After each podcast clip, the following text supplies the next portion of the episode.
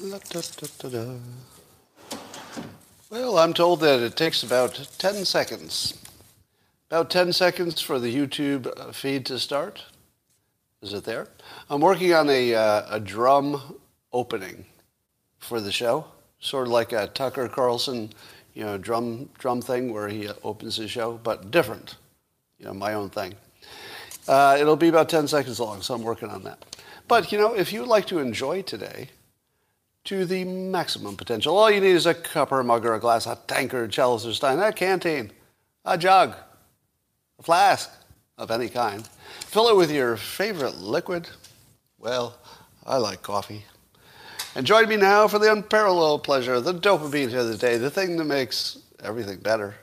Can you feel it? Can you feel it already? Things getting better? Yeah, you can feel it. Go. Ah, the caffeine climax. The thing that makes everything better, as I said. I think you're feeling better right now, aren't you? Well, Boo the cat is uh, continuing to do better. She's not eating on her own, but she's having a good time. She looks healthy.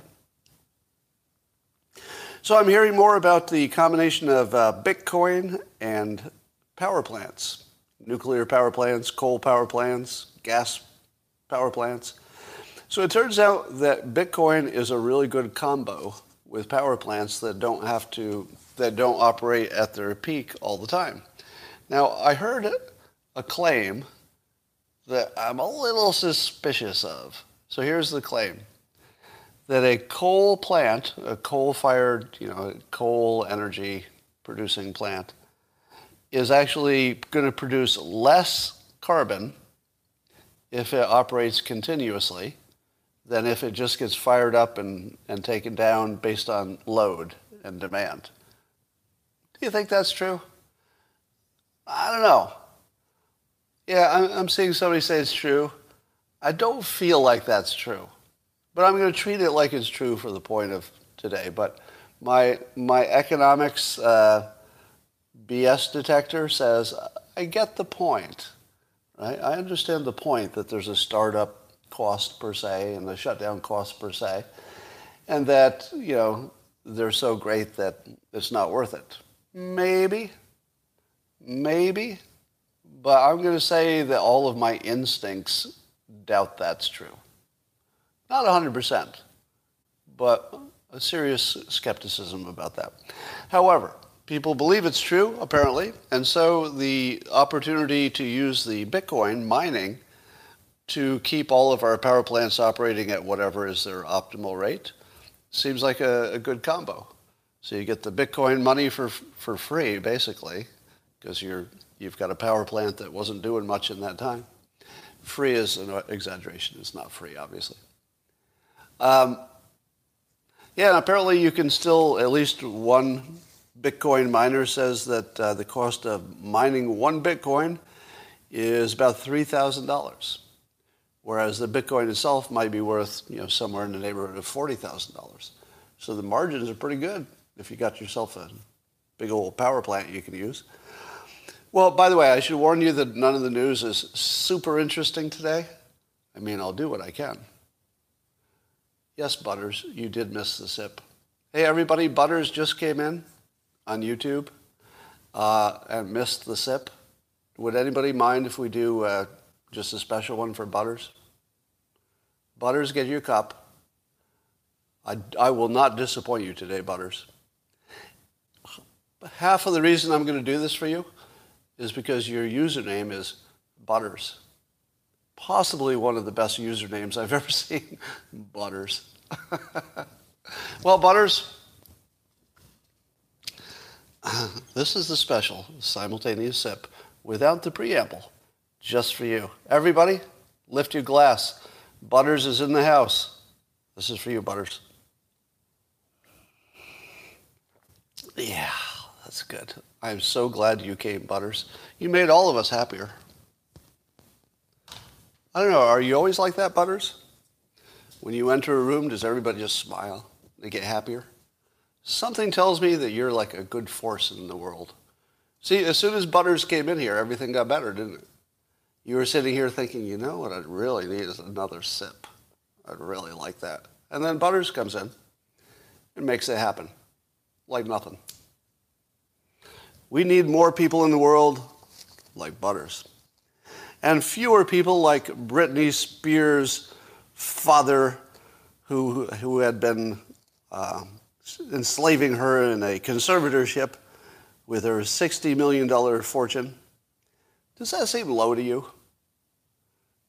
Doesn't Britney Spears with only 60 million, I say only, 60, it seems low, doesn't it? What happened to all of her money? I'm not sure anybody can estimate anybody else's money. Uh, I, have seen my own net wealth estimated in, uh, you know, in public. Mm, not so close. They're just purely guesses. But anyway, uh, so Britney Spears has her life back, so she doesn't have this conservatorship. At least her dad's not part of it. And she celebrated with an Instagram post where she's taking flying lessons. Britney Spears is taking flying lessons. Now, have I told you that the simulation reveals itself with code reuse? Code reuse, yeah. I mean, most of you probably know that uh, Kristina, my wife, is t- took flying lessons. She's a, a pilot now. And now Britney's doing that. I don't know how many people we hear about taking private flying lessons, but I do love the fact that Britney, like I saw this in the comments, somebody said that she went from the most uh, restricted person you could think of because of the conservatorship to literally flying literally like flying through the air anywhere she wants to go eventually. That's a pretty big change. So, so good for her. Why is it that we all like Britney Spears? Have you ever, have you ever, uh, have you ever wondered that? Uh, somebody says I don't. You don't like Britney Spears? Seriously? How could you not? How could you not like her? I mean, you could not like her music. I mean, that would be normal. Everybody has different musical tastes.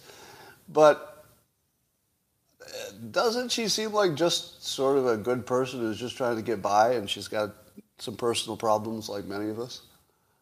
I don't know. Everything about her, I kind of like. Yeah, I, she's just likable. So uh, here's some more news uh, about the, the nation's hottest governor. If I say the nation's hottest governor, who am I talking about?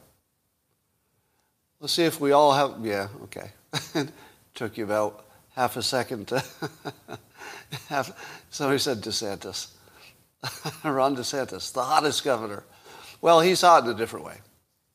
Um, so we're going to be totally sexist and talk about Governor uh, Kristi Noem who, in addition to being politically quite successful, it must be noted, is unusually attractive. Now, this, of course, is positive and negative. It probably helps her politically, I would imagine. But now she's being uh, dragged into the news, so she's happily married. And just the, the worst frickin' thing happened. See, notice I said frickin'. See, I'm learning. I'm growing. I'm becoming a better person right in front of you. I could have used the F word, but no, I went with frickin'. Uh, so she's being accused of having an extramarital affair with former Trump advisor Corey Lewandowski. Now, um, apparently there's more, looks like there's more uh, truth to the fact it didn't happen, there's nothing to it, than there is that it did. But, of course, we're seeing all of the lieutenants being taken out you know, in anticipation. Um, oh, thanks, Fred. That's an unusual uh, amount of a tip there. $13.99 for that comment. Totally worth it. But anyway, um, here's what's creepy about this story. A few things. Number one, here's a public servant who's, you know, looks like a happily married woman with a family. And because she's attractive, uh, the world is trying to take her down. and, and they're matching her with Corey Lewandowski. Now, let me ask you this. If you were the hottest governor And let's just say she's not even just hot for a governor, but she is unusually attractive for a human being. Right? This is important to the story. It has nothing to do with my personal opinions. I know, the, you know, somebody in the comments always says, "Scott, you're in law." It has nothing to do with me. Keep me out of the story. It's just a fact that she's unusually attractive and it's part of the story. Now, if you were unusually attractive, I mean, like, like everybody's talking about it, attractive, that kind of attractive, would you want to be paired in a rumor with Corey Lewandowski? Now, I don't want to be unkind, all right? I, I'm not, you know, what you'd call a good-looking guy myself, so I feel like, you know, I'm not being condescending when I say this. Corey Lewandowski is sort of like my people. You know what I mean? Right? Like if you heard that uh, Kristi Noem was rumored to be having an affair with me, like actually me, it'd be a lot like hearing it was Corey Lewandowski, right? What's the first thing you'd say to yourself? Couldn't she do a little better than that? right? Do you think if she were inclined to have an affair, which apparently she did not have, so let, let me be as clear as possible, there doesn't seem to be truth to the rumor. And I, I would say that I, you know, I'm super skeptical about it. I doubt, I doubt it. But imagine the double insult that not only do you have to deal with this stupid rumor and your husband and all this stuff, I mean, it seems very inconvenient. But they, they paired her with Corey Lewandowski. Seriously? You couldn't find a better looking guy to throw into that rumor? You know, somebody who's, you would also say, you know, she might be one of the most attractive politicians we've ever seen. Uh, who, who, would be, who would be the equivalent that at least you'd say, well, maybe, maybe. So I, I think the best thing about this story is that, uh, do any of you believe it? Do any of you believe it? How many of you believe this story that Kristi Noem would have an affair with Corey Lewandowski? And again, I don't mean to insult Corey Lewandowski. So Corey Lewandowski is just sort of a, the ordinary guy, sort of the same category I'm in. Just, you know, ordinary guys. You know, we're, we're not monsters, but nobody's going to say, let me put your picture on my wall. You know, nothing like that. So, yeah, I, I don't see anybody believing it here. Yeah, okay, good for you. Good for you. Everybody who doesn't believe that, you're on the right track. But super sexist and unfair to Kristi Noem who was doing nothing but uh, trying to mind her own business. But here's the side story to this. The, the side story is funnier than the main story. The side story is that Politico uses this opportunity to go after uh, Corey Lewandowski for a completely unrelated claim that some other woman who was married to a big donor, Republican donor, that, uh, you know, the, the report is, and again, low credibility, these are all low credibility reports. Don't assume any of this is true, but it's being reported, so I'll, I'll tell you about it. And the, the accusation is that uh, Corey Lewandowski got drunk and he was getting a little handsy with um, some donor's wife at a dinner and said some inappropriate things.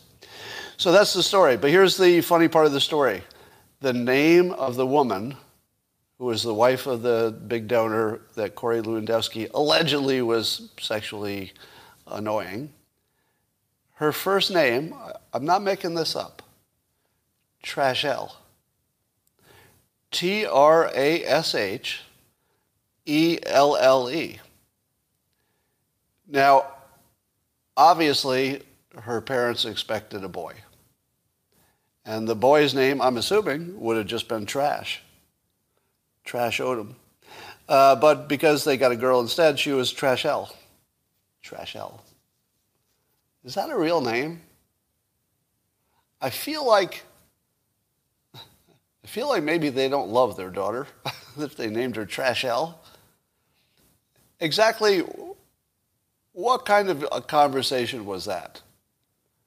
When they were looking through the baby names, they're like, okay, Jennifer, Ashley, uh, Savannah. Um, oh, here's one. How about Trashelle? Now, when you name a child, it is your responsibility to consider all the things that that child's schoolmates will say about that child's name in the future. Am I right? You do have a responsibility.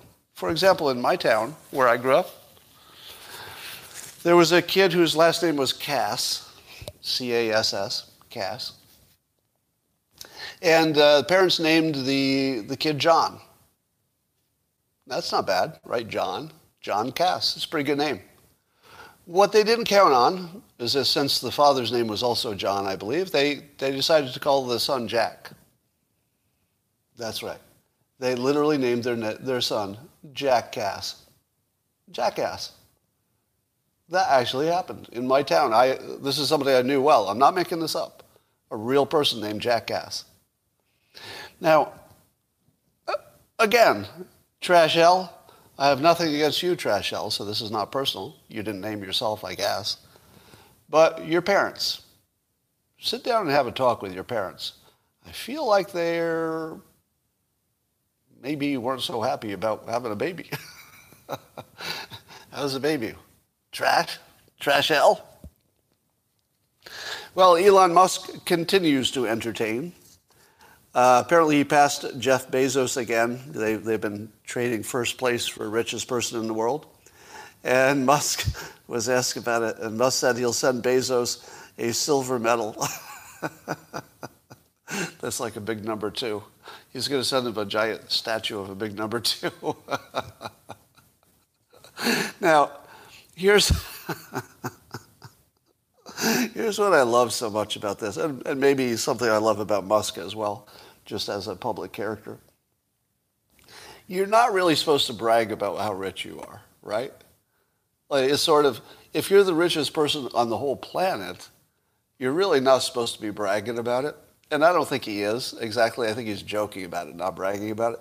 But he's joking about it by bragging about it, by saying that he'll give Bezos a silver medal, which is one of the funniest things I've ever heard. Because getting a silver medal for being the second richest person on the planet Earth is just a funny concept. and the fact that Musk gets you know free marketing and publicity by saying stuff like this is just wonderful. Um, anyway, so I, I just point that out. But here's the other thing. So now that Musk has over 200 billion, at least on paper, he's going to be the first trillionaire. Do you realize that?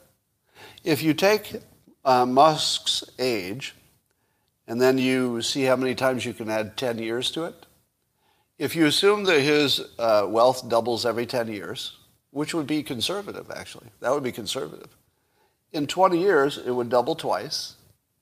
So it's going to be 400 and then 800. He's going to be a trillionaire. He's going to be the first one. Unless, you know, Bezos pulls ahead or somebody else pulls ahead. But literally, Elon Musk will be our first trillionaire. That's pretty cool. All right. Um, uh, I, I, realized uh, yesterday that I should share with you my stock conflicts of interest. Do you think I should do that? Let me ask your opinion. When somebody does what I do, which is I talk about companies and politics and stuff like that, I feel like I should tell you what stocks I own because that could inform you about my bias, right? So I thought I'd do that. I don't know if I have any obligation to do this, but it feels like it'd be fair. Oh, that was funny. So here are the stocks, which uh, this is not all my stocks, just ones that might have some conflict of interest. So yesterday I bought, and by the way, these are not stock recommendations. Do not take these as financial advice. I'm just telling you my conflicts of interest. I do not recommend these stocks to anybody.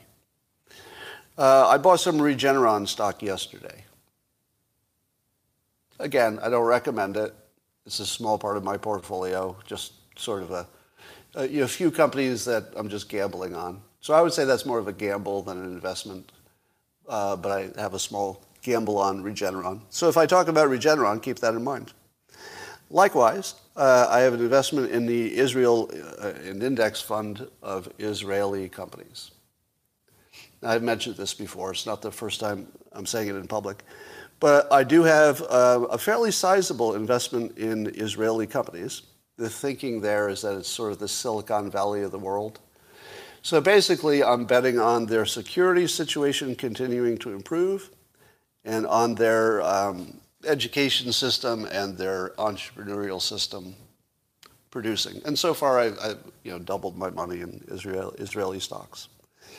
So if I talk about Israel, you'll know that I have a financial interest. Now, I was pro-Israel before I invested. So I don't think my investments made me pro-Israel. I've, I've always been pro-Israel. Uh, but you should be aware of it. It's fair. Now, here are the tech stocks that I also bought at the, when, um, when we had the COVID dip. So at the bottom of, God, my nose is itching, sorry. Uh, at the bottom of the uh, COVID pullback when the stocks all tanked, um, I bought a bunch of tech companies. I bought Tesla.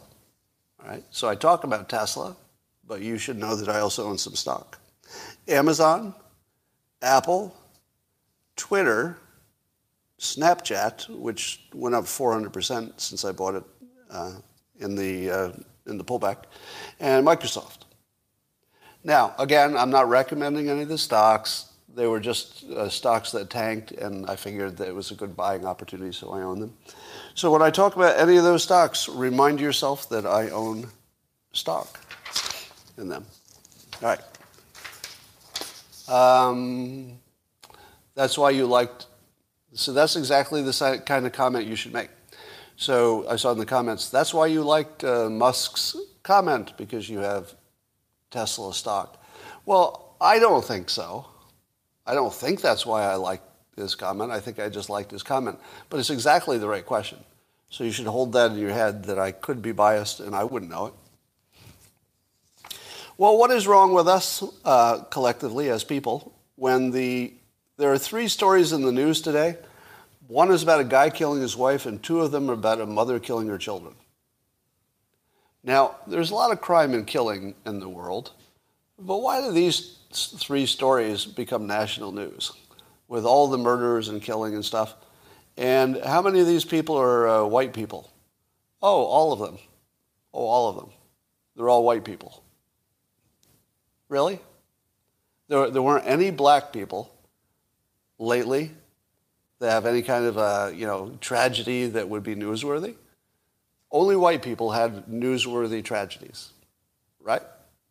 Now, I'm not, I think if you've been watching me for a while, you know I'm not the social justice warrior, everything's got to be equal, blah, blah, blah, blah, blah. But I do feel like the complaint that this is about, you know, white people missing is pretty close to the mark, right? Now, I get that it's based on how many people are going to click on it, so the, the news is just following the public. But between the news and the public, it does seem like it's excluding a lot of the country. Is that not a fair? Does anybody disagree with that comment? Um, it feels like that, right? Like no matter how opposed you are to political correctness, the coincidence starts to pile up after after a while. Kind of hard to ignore. Uh, but I'm even more appalled by the fact that we find this entertaining that we click on it. Uh, do you click on these stories? about somebody killed a family member, I, I try not to click on those. I don't like to reward that. Yeah, I don't like to mention the names, dwell on the details. Just, this just shouldn't be news. I'll tell you what should be news. Have you seen the viral video of the Florida man who trapped an alligator with a garbage bin and actually got the alligator in the garbage bin by, by putting it on the side and like shoving it into the alligator and the alligator goes wild and ends up in the in the bin. and he pulls it up and he's actually captured an alligator in a garbage bin.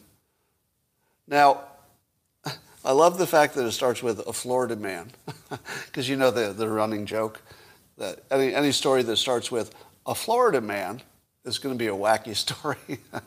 you know there's going to be some crazy stuff going on if it starts with a Florida man in the news, a Florida man trapped an alligator with a garbage can. Um, there are a lot of fun stories coming out of Florida, I'll tell you. Well, here's an update on permanent news. Permanent news. The news that never changes, even when the day changes. Well, and this will surprise you, but it turns out that the infrastructure bill stalled. Did anybody see that coming? I know, surprise. The infrastructure bill is stalled again today. Like yesterday and the day before. It's always a different reason, although Joe Manchin's been a big part of the reason lately. Yeah, so it's stalled. That's the whole story. Um, Chris Hayes commented on Twitter in all caps. So you know he's serious about this. All caps, folks. Hold on, put on your seatbelt. I'm going to read this tweet that's written in all caps intentionally. It's going to blow you right out of your chair. Here it is. And I have to read it the way all caps must be read. If it were a regular tweet, I'd be like, blah, blah, blah, blah, blah. But it's all caps, so I have to read it like that. There is no brutal fiscal reality the nation faces. It is entirely made up. Now, he's talking about uh, Joe Manchin saying that there's a brutal fiscal reality that we can't spend trillions of dollars without uh, getting in trouble. Whereas Chris Hayes says there is no brutal fiscal reality. What could be more of a difference of opinion than somebody thinking we're spending trillions of dollars and somebody else, also educated, also follows the news, um, and and uh, sorry, I just saw a comment that just completely threw me off my game there. So, which is true? Can we spend trillions of dollars for and it's free because it pays for itself, or does it just cost us trillions of dollars and we're all dead? Those could not be. Those could not be more different, could they? How in the world could both of those movies be playing on the same screen? Now, I get, I get when people say, oh, Trump's a monster, and then other people say he's a savior. I see how those movies can play on the same screen. But how in the world does one movie see trillions of dollars and one movie see nothing? how do you get that? Well, we have massive economic ignorance. That's how you get it. All right? Now, as I tell you way too often, I have a degree in economics. I've got an MBA, and I don't know the answer to this question. I, am not even close to the answer. The answer to the question is, can we spend trillions of dollars on infrastructure, and is it free, or will it destroy the country? I don't know. I don't know. I don't even have a good guess. Uh, to me, it would be kind of a coin flip, 50-50. I mean, based on the fact that I don't have any, any hint which way this goes. What do you think? And by the way, let me say this as clearly as possible. You don't know, right? If you have a degree in economics, let me know in the comments and then tell me your opinion. But for most of you, you don't have, an, you don't have any kind of degree in economics. So you definitely don't know if spending the trillion dollars is free or destroys the country because we don't have trillions of dollars that we could borrow. I mean, we could borrow it, but maybe we can't pay it back too easily. Uh, economists are often wrong. That's, that's right. But at least they would understand the question better. You know, they might get the wrong answer, but at least they'd understand the question. Uh, honestly, I have a bad feeling about it, somebody says. Right, if it's free, why would you stop? Why would you stop at 3.5? Why not 10 trillion? It's free. So I don't. I, I think the answer is probably not either extreme, right? It's not free, and it's probably not going to destroy the country. If you don't know, why risk it? Oh, there we go. So Brandon, I believe, has an economics degree and asked this reasonable question. If you don't know if it could destroy the country, why risk it? That's a really good answer. Like, like that's, now that's somebody who's an economist. That is a perfect economist response. If you don't know if it would be good or bad, why would you do it? That's a really good question. Um, I think most of us agree that if you did just the infrastructure part, you probably come out ahead, or at least you needed the infrastructure, even if it didn't pay for itself. You still have to do it. Uh, but when you get to the, you know, the larger 3.5 trillion, if you don't know it's going to work, why would you do it? you know, uh, of course, we don't know any of our plans are going to work, right? So to be to be fair, it's always a calculated risk. But if we don't have any visibility at all, usually you're saying, okay, usually this sort of thing works, like vaccinations. You know, we're not flying blind with vaccinations entirely because, you know, we've developed drugs before, we have some intuition about things. But with, with this debt stuff, we don't have any intuition about this. There's no math and there's no intuition that can tell us if this makes sense. I don't think the experts agree, right? All right. Um, do you know if China is surplus or debt? I think China doesn't have debt the way we do, right? That's a good question. I don't know the answer to that. I mean, lots of companies have debt over there, and that would be a problem, especially the real estate companies. All right, uh, Dr. Interracial tweeted at me today to alert me to uh, there's a new DNC campaign ad they're running to try to attack Ron DeSantis. Now that makes sense because they're going after you know the Corey Lewandowski's, the Ron DeSantis, trying to get ahead of you know the next elections and take down people they think are a risk. But here's uh, here's the funny part. The the Democrats' campaign ad against Ron DeSantis reads like a campaign ad for Ron DeSantis. It is probably the worst conceived hit piece you've ever seen because you're watching it and you're thinking, I think I kind of like Ron DeSantis based on what I'm hearing. And the campaign ad starts in an airplane that, you know, everybody's got their face masks on and the announcer, uh, the, the flight attendant says, we're entering Florida where, you know, you won't have masks and you don't have to get vaccinations and you can go anywhere you want. And the implication is that going to Florida is a big dangerous thing because Ron DeSantis is ignoring all the science and doing dangerous stuff. That's, that's what they're trying to sell you. But they miss the mark so badly that it comes off looking like a pro DeSantis ad because it basically says Ron DeSantis will give you your freedom and we won't. I mean, that's what it says. Ron DeSantis will give you your freedom, but we won't. That's what the frickin' ad says. How in the world did they think that was a good idea? What, what kind of a insulated um, political life do you have that nobody told you this was a bad idea? I mean, I think they just made Ron DeSantis president. If you go to, if you go to Florida, the governor will make sure you have freedom. Come on. That's like the best thing you could ever say about this guy. Yeah, they're, they're so tone deaf.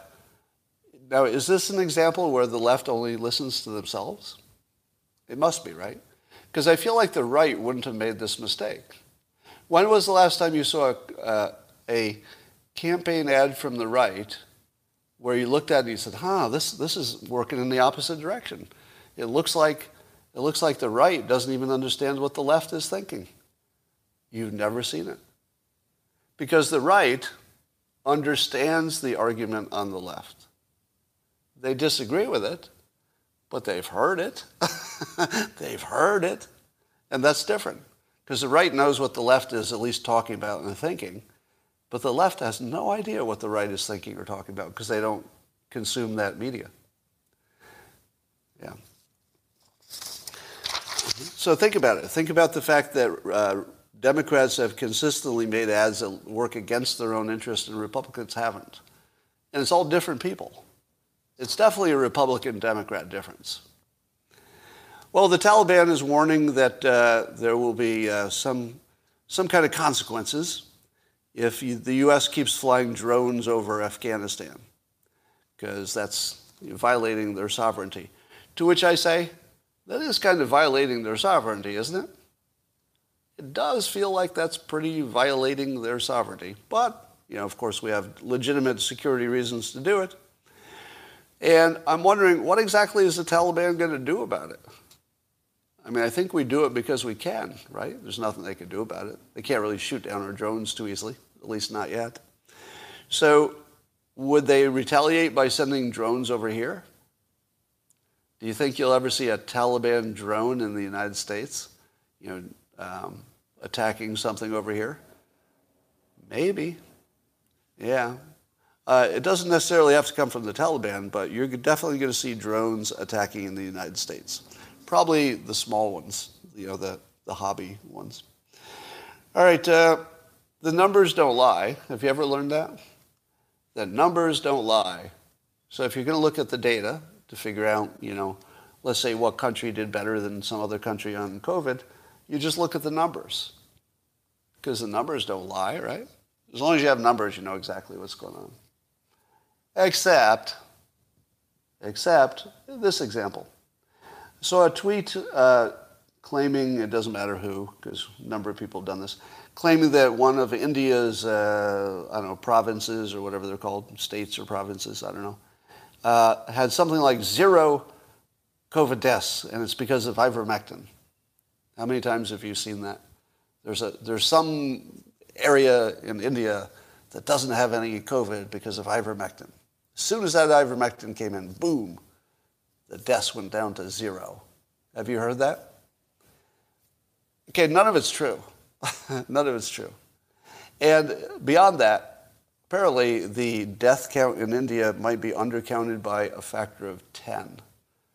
They think that 400,000 people in India died of COVID. It might be 4 million. It might be 4 million.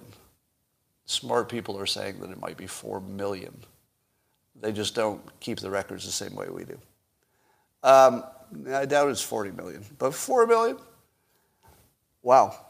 So um, anybody who thinks that ivermectin solved the problem in one of their areas would have to explain why the other areas are not using it already. Right? So that's your first question. If it totally definitely worked in this one area of India, why isn't all of India doing it? Well, the answer is none of it's true. The area that we're talking about, we don't know how many people died. It's probably 10 times as many as whatever is reported. But secondly, um, just the numbers are all wrong. Basically, everything about it is wrong. And the, the area, uh, Andreas Backhaus was pointing out that if you added together the natural immunity in the area from pre infections plus vaccinations, that explains the dip. Uh, uh, so many people in that area are either already infected or they got the vaccination that there wasn't there weren't many people left to infect. so of course it dropped. It had nothing to do with ivermectin. So if you see that it was ivermectin, that's not true. Let me give you the worst argument I've seen. Now again, this isn't about vaccinations, yes or no. This is about arguments. Okay? Again, I don't care if you vaccinated. Um, it's just about whether your argument is good. Because I think there are good arguments both sides. Have I ever said that outright? Let me say it outright. I think there are good arguments on both sides of this question. But each of us have to make a decision. And whatever decision you make, you're going to have to live with the fact that the other side had an argument. you know, it wasn't nothing. They did have an argument. You could disagree with it. You know, I do disagree with the argument on the other side for my own risk profile. Not for the rest of you. You have to do your own. But anyway, here's the worst argument. Uh, that vaccinated people have two risks, not one. They have the risk of the COVID itself, because even if you're vaccinated, you can still get it. You could still get long haul COVID, maybe. And you, then you would have the risk of the vaccination itself on top of the risk of the virus. So this was an actual tweet that getting vaccinated doubles your risk because now instead of the risk of just the virus, you also have the risk of getting vaccinated itself. It, wait, somebody's saying exactly. You're not agreeing with that argument, are you?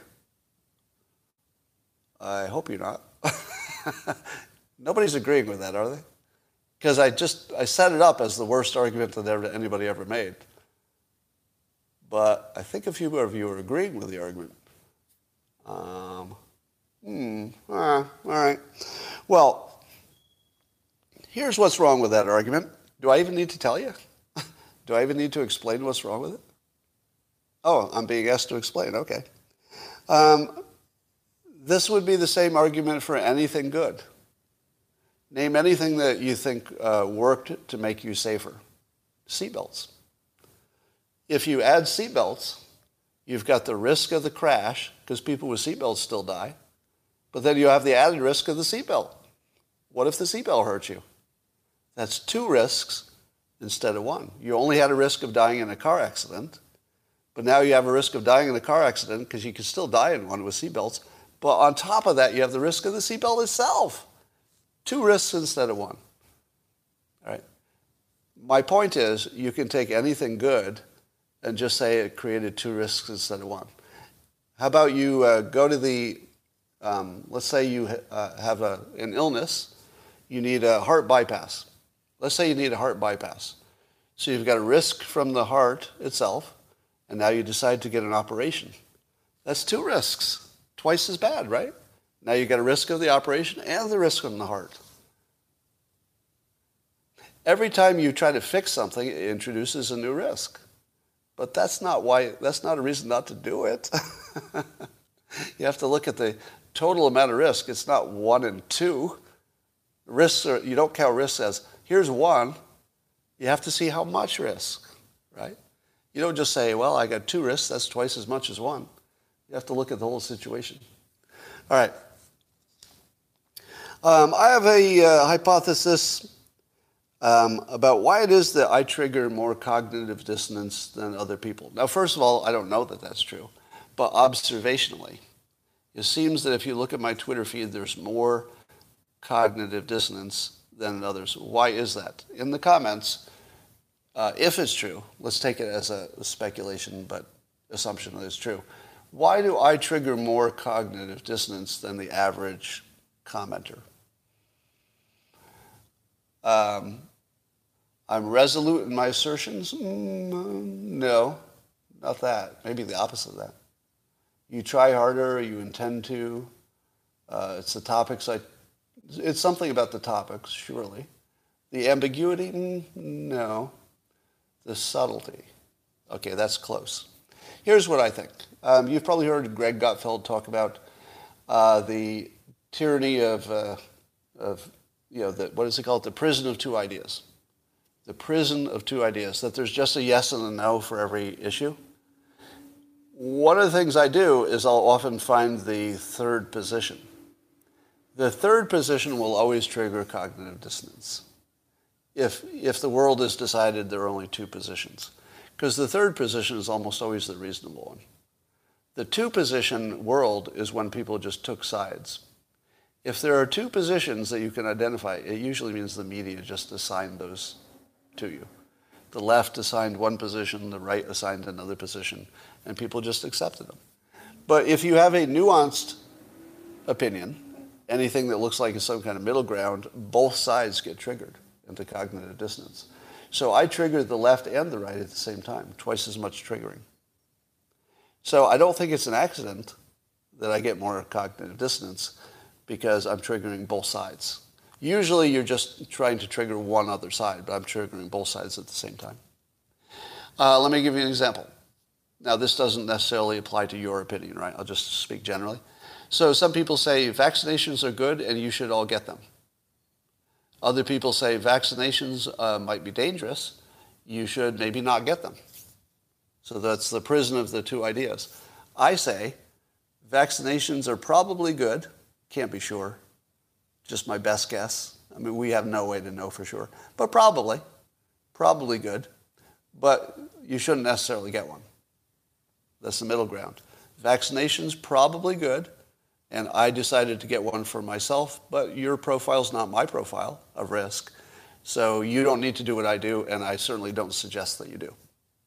So as soon as you find that middle ground, the people on the right think you're siding with the left, which I'm not. The people on the left think I'm siding with the right, which I'm not, and then both of them are triggered into cognitive dissonance. Because the middle ground almost always sounds more reasonable than either extreme. So when people are talking about the extremes, that's usually just a trigger or a signal of cognitive dissonance. All right. Um, here, here's an example of that. John Grant on Twitter tweeted this at me today. So look for the absolute. John said, why do you, speaking about me, he says, why do you believe every prescription drug that isn't a mass killer like fentanyl must be then be safe and effective? what? How in the world can anybody watch any of my content and then characterize it as me believing that uh, every prescription drug is safe and effective. That could not be further from anything that I think is true. But John Grant thinks he saw it. That's cognitive dissonance. So it's somebody who believes there's an absolute in play when there's nothing like an absolute in play here. Right? Um, so look for absolutes as your signal for cognitive dissonance. um, straw manning. I'm not sure what you mean by that. Yeah, aspirin would probably not be approved by the FDA if it came in today. That's correct. Scott, you're a contrarian. Nah, am I? I don't know that I'm a contrarian. Um, I think contrarians are sort of automatic.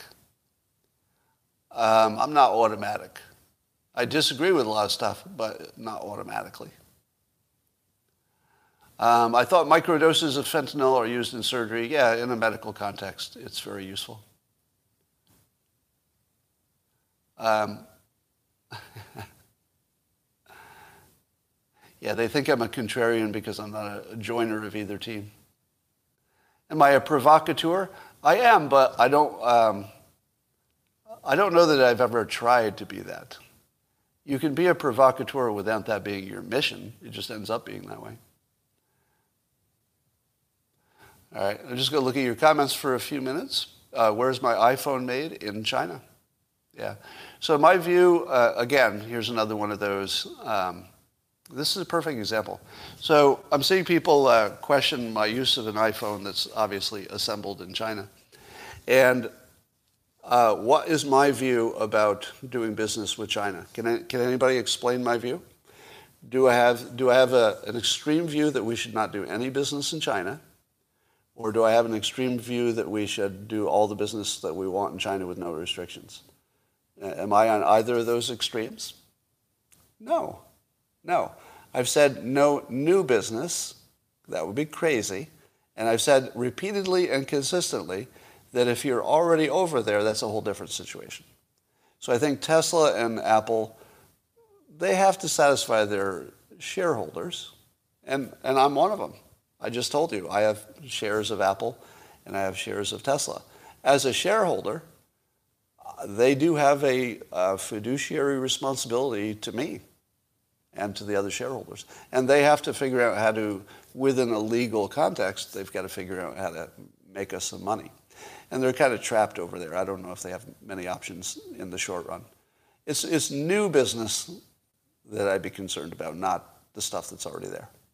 So I don't ask them to change. It's just not practical. The, the economist and the the business person in me says, eh, that's too much to ask.